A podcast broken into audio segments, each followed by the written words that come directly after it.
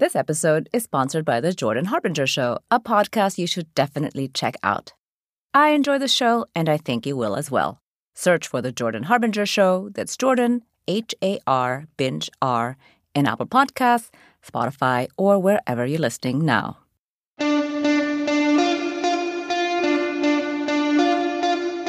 Welcome to Future Hindsight, a podcast that takes big ideas about civic life and democracy and turns them into action items for you and me. I'm Mila Atmos.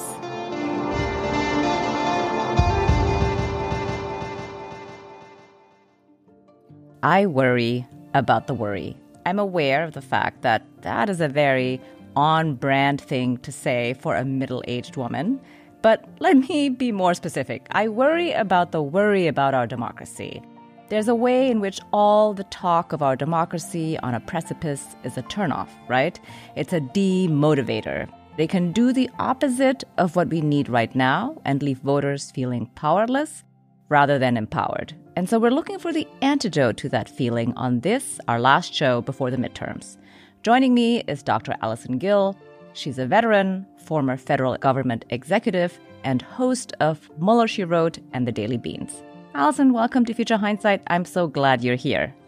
Hi, Mila. It's so, so great to be here. Thank you for doing this. Your show is so important, you know, in discussing what we can actually do to make a difference. So I appreciate you and I appreciate being here. Thank you. So, you know, I've been truly wrestling with this tension, this election cycle between raising the alarm and turning people off. And I wonder if it's something that you think about too. I do. And I think sometimes the way we frame it has a lot to do with it. There are times when I talk about the perils of democracy on the precipice, like you say. But when I think we frame it in a what you can do to help save democracy, simple steps that you can take, it kind of takes that looming cloud of fear away. And I think gives people a little bit of, of hope that their voice matters and can make a difference. And anyone who thinks that your voice doesn't matter, my little podcast from my kitchen table. The Trump administration reached down and plucked me out and took me out of my job. And so every single voice can make a difference and can have an impact. And again, that's why I think the work that you're doing is so important. Well, I totally agree that every person can make a difference, and hope and action are part of the antidote, right? I've also been thinking about an antidote to those feelings of powerlessness and overwhelm, maybe being accountability. I loved what you said on the Suburban Women Problem podcast, and we also love them. Rachel Winman has been a guest in Future Hindsight too. But uh, anyway, on that show, you you said that this is the decade of accountability. So can you talk about that a little bit?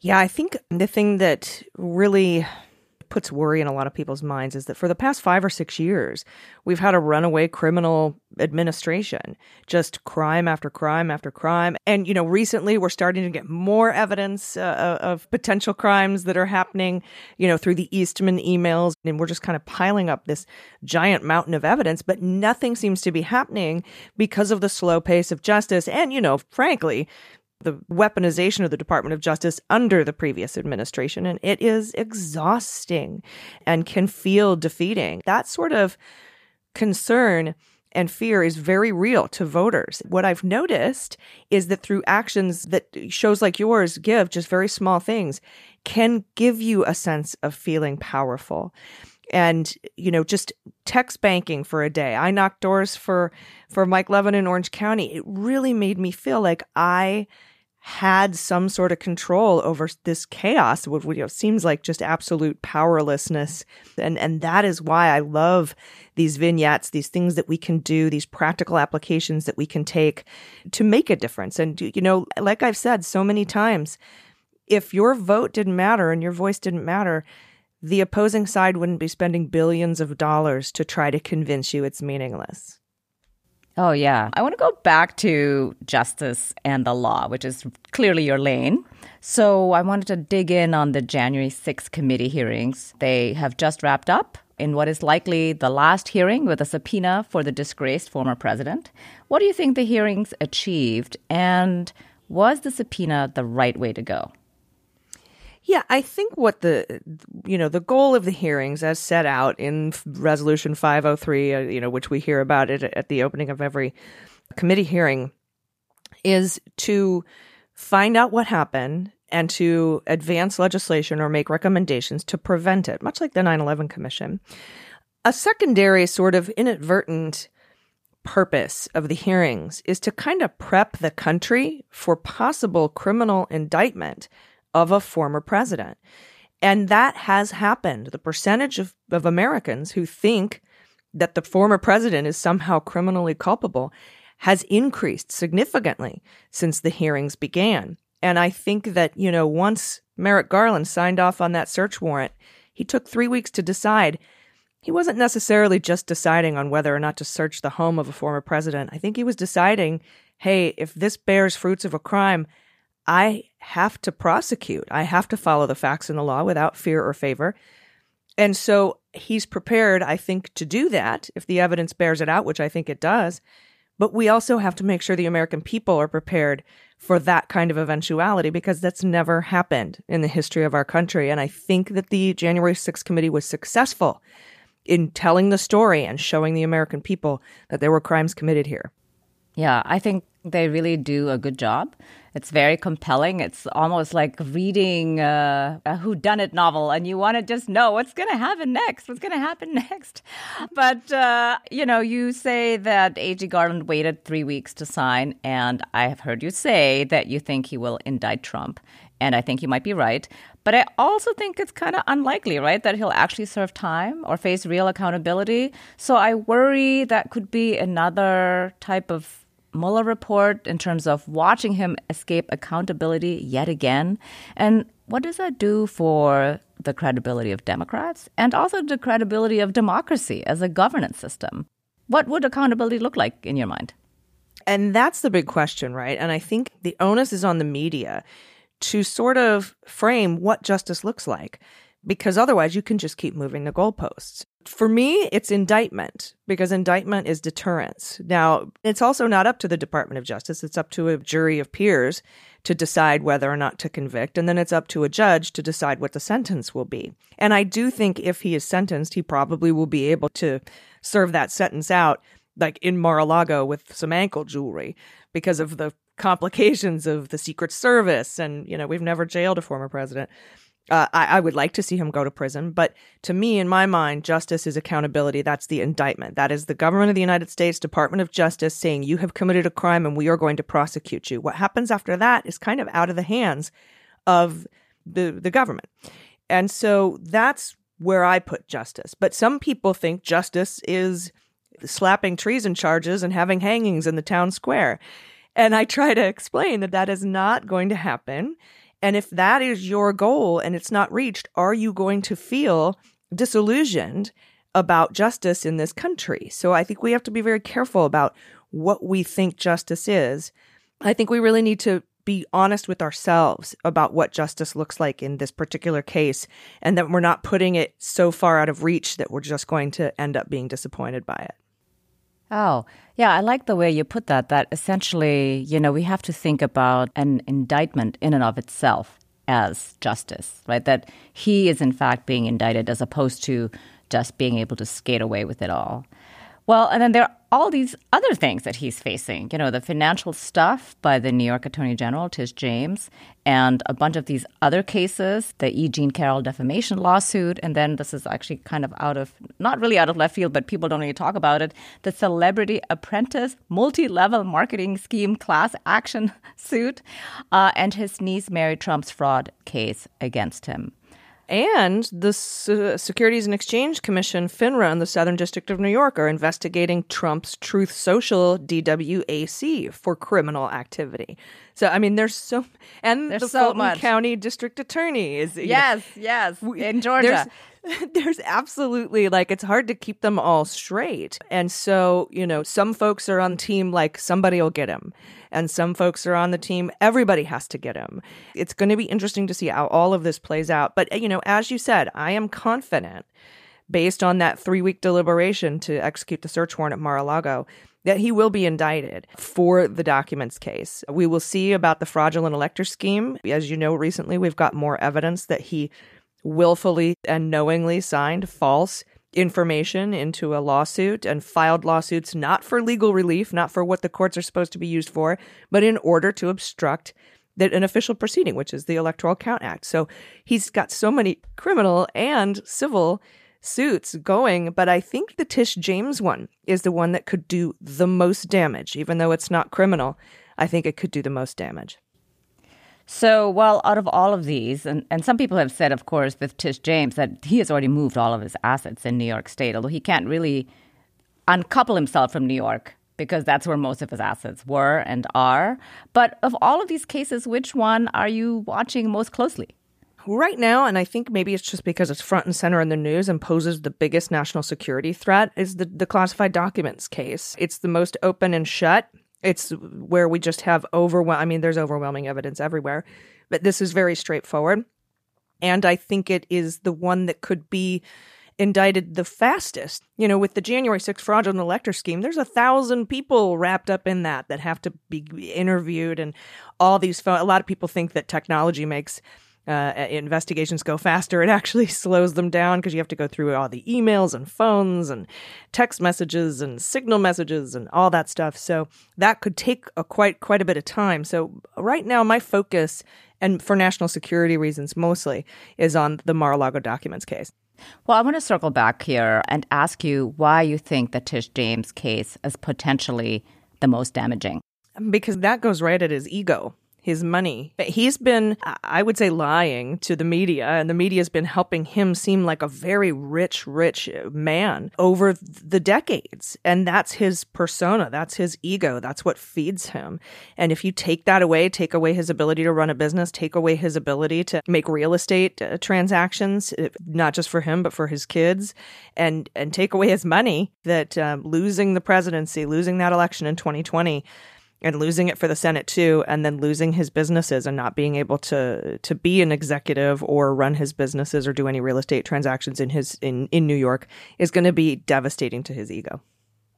Oh yeah, I haven't thought about it that way, but that's totally spot on. Of course, you know he is so much about his ego, all of it. You know, it's so interesting. Of course, you know, I've been living in New York since 1993.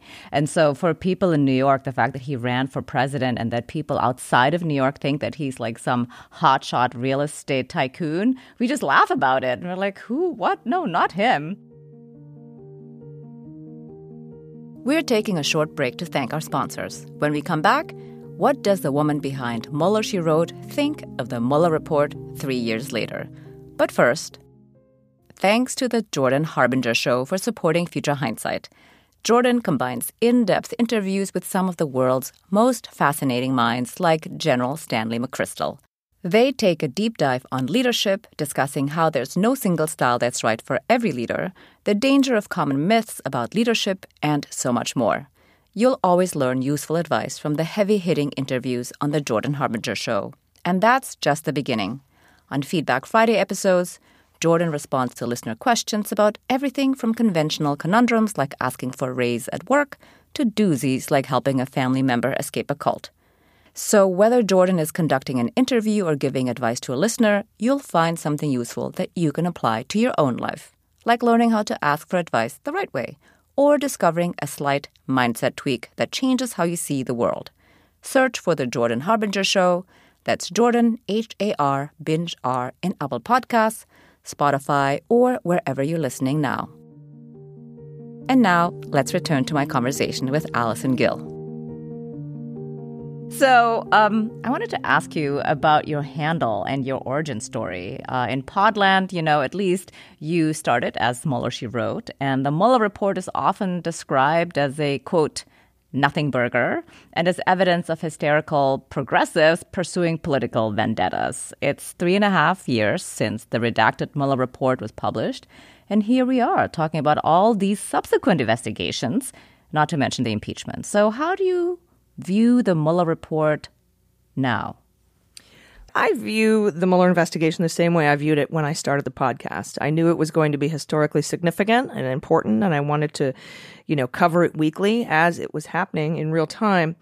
And I believe now that the Mueller report and the findings will, you know, stand the test of time. And I think that the immediate reaction to it had a lot to do with the way that Barr and Trump spun it and inappropriately redacted it to make the Russian interference look less than it was. You would kind of cover up the depth and the breadth of the Russian interference. But for me personally, we had a really big win recently when the Durham investigation, who Barr selected to go in and go around the world and travel around and find out all, you know, just charge as many crimes as he could in the investigation, in the Mueller investigation and the, and the previous Crossfire Hurricane, which turned into the Mueller investigation. And dude came up with nothing.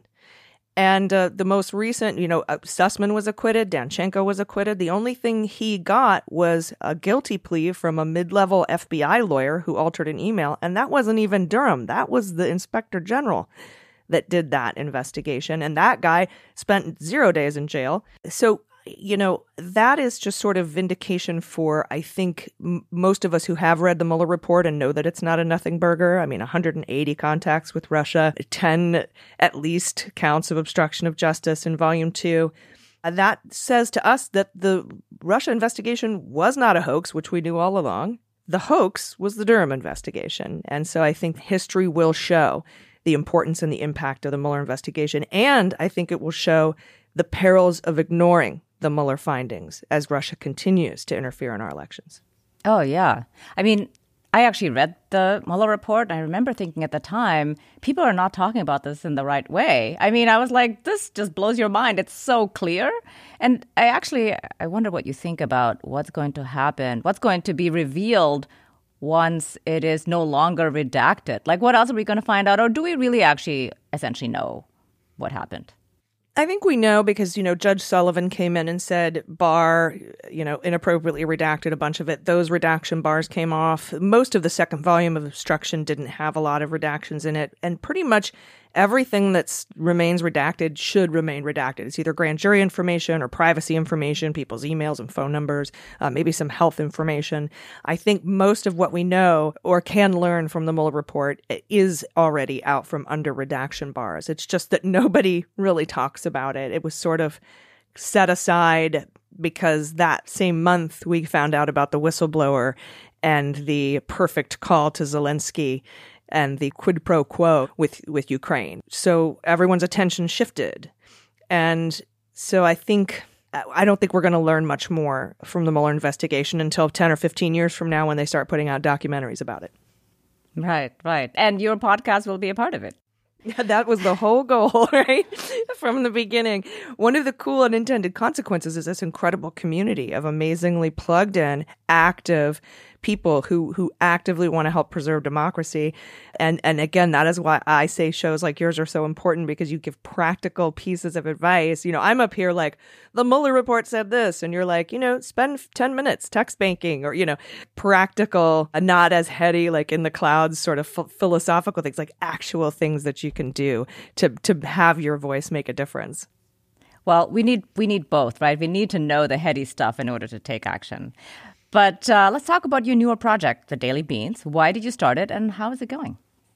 Well, after the Mueller report came out, I was like, there's going to be so much more news. And, I mean, we just had, as you remember, a fire hose of other stories that had nothing to do with the Mueller investigation. And I wanted to cover those too. So we, we just started a, a, a daily morning news podcast with the same attitude and appropriate profanity as Mueller, she wrote into into a daily news podcast. And so we've been doing it daily now. I think we're on week 170 now. And wow. um, it's been absolutely wonderful. It's one of my favorite things to do is to take very complex issues that can make people feel helpless and relay them in such a way that lets everyone know that they're not alone and that they're not helpless. And some of this has actually got a lot of comedy to it. And we will see justice. It just takes a long time. So everybody, you know, like I you know, talking about reframing your your expectations and things like that. But you know, just putting out facts with swears.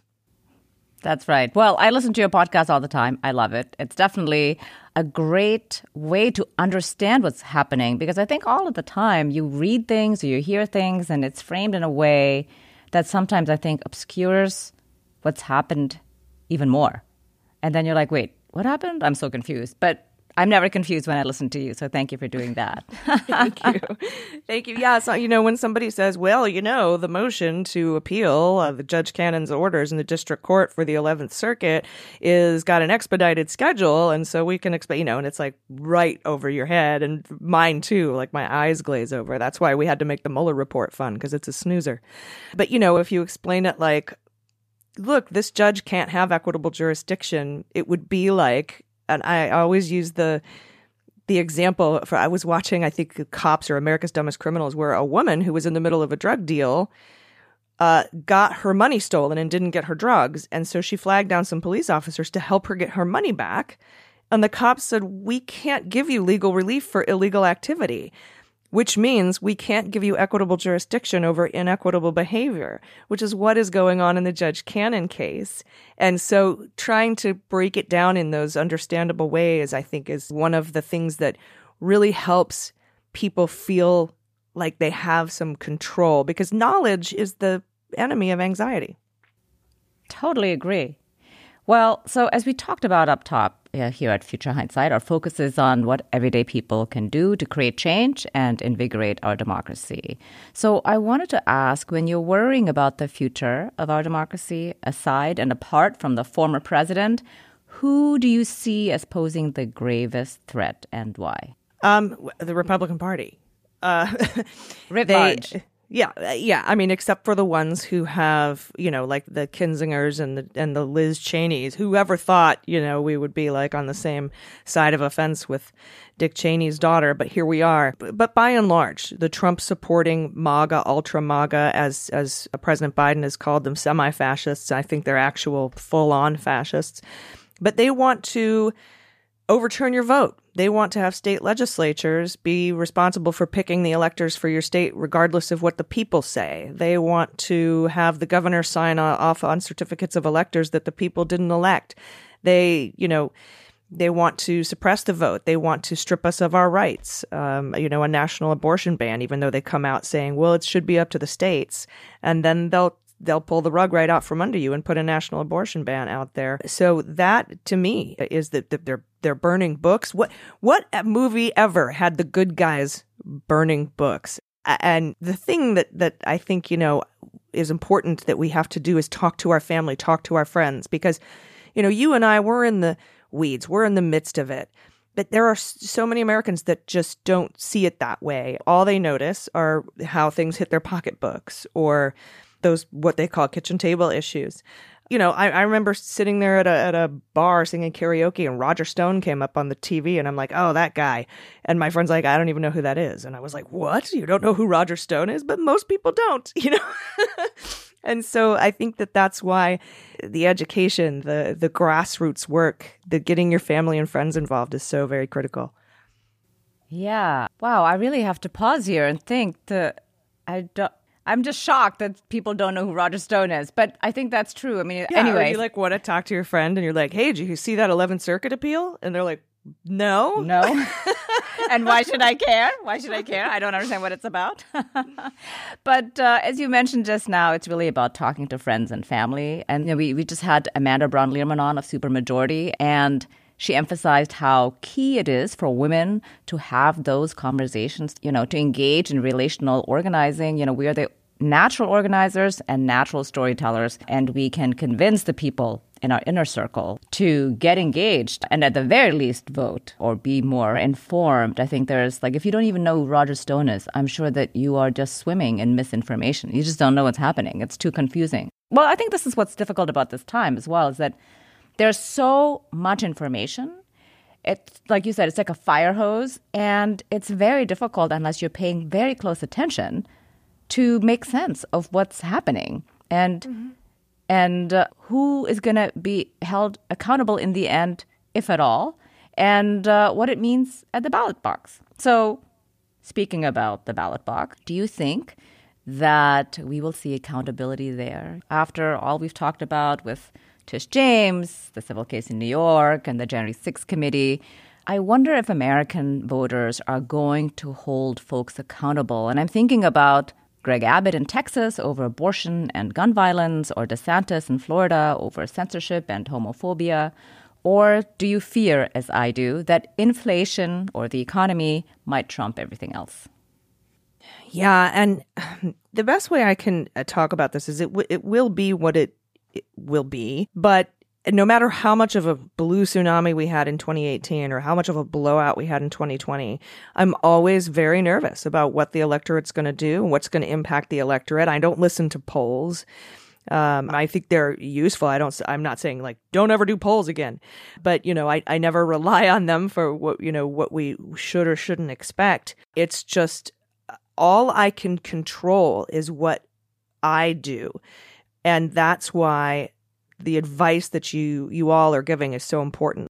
You know, when I talk to my family members, some some men in my family who weren't otherwise going to vote because these things don't impact them, I, I say, please, then just do it for me, for my rights, for my right to bodily autonomy, so that I don't end up having to carry a rapist baby to term or being discounted when my health is is in danger. Just, just, I know you weren't gonna, but if you would just do it for me, it'll just take a second. Here's where I'll give them the information, and I, I've gotten a lot of response. You know what? For you, I'll do it for you, and so that's that's how that's the how we can have an impact on the people in our lives and that is what we can control i i have spent my life in therapy trying to not worry about things that are beyond my control but i still you know every i remember in 2020 when the red mirage was happening which is you know all of the votes counted that day from in person came out to make it look like trump was going to win in a blowout and I'm like, nope, I've been talking on my show about this to, to tell people, don't worry, all the mail in votes are going to be tabulated.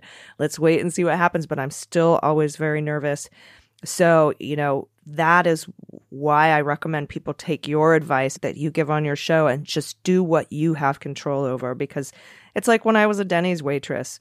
Look, man, your your cheese sticks are going to come out when they're going to come out. I'm not going to cry about it. That's sort of sort of the way that I look at it you can't control when they're coming out. You're just there to deliver it from the kitchen to mm-hmm. the table. Yeah. Mm-hmm. Well, you know, one of the things that I was just thinking about when you were saying about men voting for you, I think one of the things that's really lost in the abortion debate is that it affects everyday people. There are so many people who have complications in pregnancy, you know, having ectopic pregnancies or having uh, cervix problems. And I just kind of feel like when people are not of childbearing age, they don't know how common it is, how prevalent it is, and how it affects both women and men and their families. You know, I think one of the stories that I read recently was about how in the 60s, basically before Roe was decided in the Supreme Court, you know, husbands would be begging doctors to give their wives abortions if they had complications because they said, look, my wife is going to die here and we already have two children. Am i going to be a widower? I'm going to have to raise my children by myself? And they were like yeah sorry our, t- our hands are tied. But also abortion is an economic justice issue and so yes. Yeah you know like how is carrying a pregnancy you cannot afford not an economic issue? Which is to say how is this not a kitchen table issue Mm-hmm. Well, I think uh, you know a lot of times it doesn't hit the their understanding button until it happens to them, and uh, you know we've we read a lot of stories about Republican women who have now had ectopic pregnancies, have been bleeding out, and they're like, "Oh, I get it now." But it is interesting that we have to frame our arguments in that way, right? Like sort of back off a little bit and say, "I'm for abortion up to viability," or for ectopic pregnancies. Look, your bodily autonomy is you if you want to have an abortion for no reason other than you don't want to have a baby that is a protected constitutional right under privacy. And and so that should be the way. It's just you know we're now we're, i feel like we're back to kind of not walking on eggshells so much because there are a lot of people screaming in the streets. There are a lot of women screaming in the streets for their rights. We seem to feel like we have to frame it in a certain way as to not offend people. I, you know, sometimes I'm like, oh, maybe we're just not there yet, but it impacts everybody. Everybody, whether you can get pregnant or not, and it can hit people's pocketbooks. For example, you get these ectopic pregnancies in the ER, it's going to cost you another $100,000 to care for this patient and if they don't have insurance, who do you think pays for that? Like Jesus? No, he he's not going to come in and pay your hospital bill. We're going to see it impact us in so many ways we don't understand, in so many communities that we haven't even thought of. It just hasn't been long enough for that many people to be impacted to think about it outside of their own world, you know? Mm-hmm. Yeah, totally agree. So, as we're getting very, very close now to the election, what are two things an everyday person can do between now and election day? Uh, well, you know, like I was saying, talk to your family members, uh, not just your nuclear family, but, you know, Uncle Frank or your grandma's brother or whatever, and just ask them if they're going to vote. And if they're not, say, Would you do it for me? And have the information of their nearest polling location and, and hence some registration information. That kind of personal outreach is so much more effective than than pretty much any other way. And then I would say the other thing to do is find a winnable election in a swing state, maybe for the House, like pick something, pick a candidate, pick a race. And then uh, find out from, you know, usually mobilize.us how you can text bank for a couple hours or write some postcards. Have a party at your house, get some champagne out, uh, talk about how cool it's going to be when Trump is indicted, and write some postcards to Arkansas. You know, it's just something because I promise you, it, if you haven't done it, the feeling that you have after it, you feel so big and so tall and so important and so impactful. I can't even explain to you how good it feels to just be in it for even if it's just for an hour. Yeah, totally. I agree. It's so important to check, uh, as you mentioned, that folks you care about have a plan to vote. Like, where are you going? Like you said, have the polling location information. Are you going before or after work or mailing in? And, you know, offer support for those who don't know. It's so important. The research has shown that if you have a plan to vote, you are more likely to vote. Mm-hmm. So, as we are closing in towards the end of our interview here, looking into the future, what makes you hopeful? In 2016, after we found out that Donald Trump had been elected, the thing that gave me hope was when uh, Barack Obama came on, I think Pod Save, and said, look, the young people, the kids now, in four years, eight years, are going to be of voting age, and they are going to wash over this country and just show us how amazing young people are. And that was my hope then. My hope now is what we saw happen in Kansas when abortion was on the ballot. And we were all expecting, and the polls were saying it was going to be razor thin. And it was a blowout. It was an absolute blowout.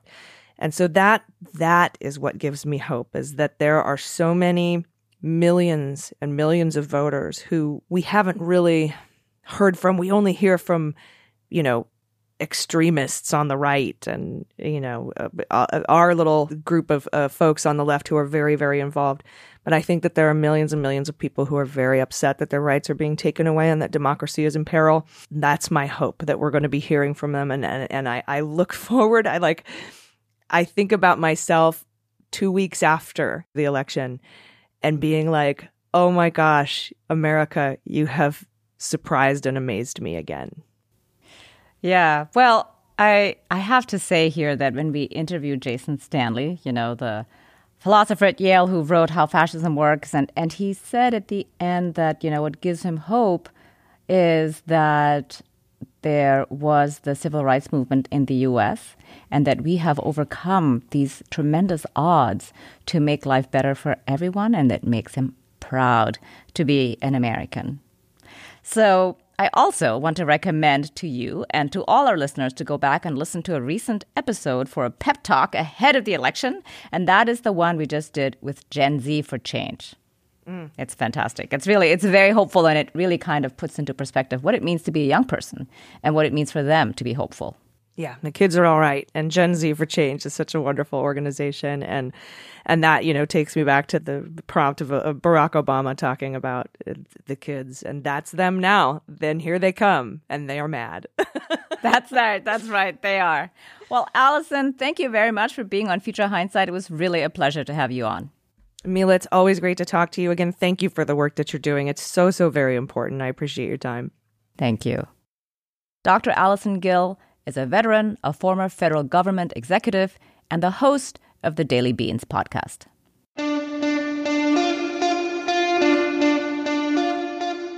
Next week on Future Hindsight, our guest is Thaddeus Johnson. He's a former police officer, a senior fellow at the Council on Criminal Justice, and assistant professor of criminal justice and criminology at Georgia State University's Andrew Young School of Policy Studies. It's this really broad ranging conversation about law enforcement. So much I didn't know, and it's also a hopeful conversation. Thaddeus is all about empowering communities and citizens so we can all be safer. Don't miss it. That's next time on Future Hindsight. We're also active on Twitter and would love to engage with you all there. You can follow me at Mila Atmos, that's one word, M I L A A T M O S, or follow the pod at F U T U R underscore hindsight. This episode was produced by Zack Travis and Sara Burningham. Until next time, stay engaged.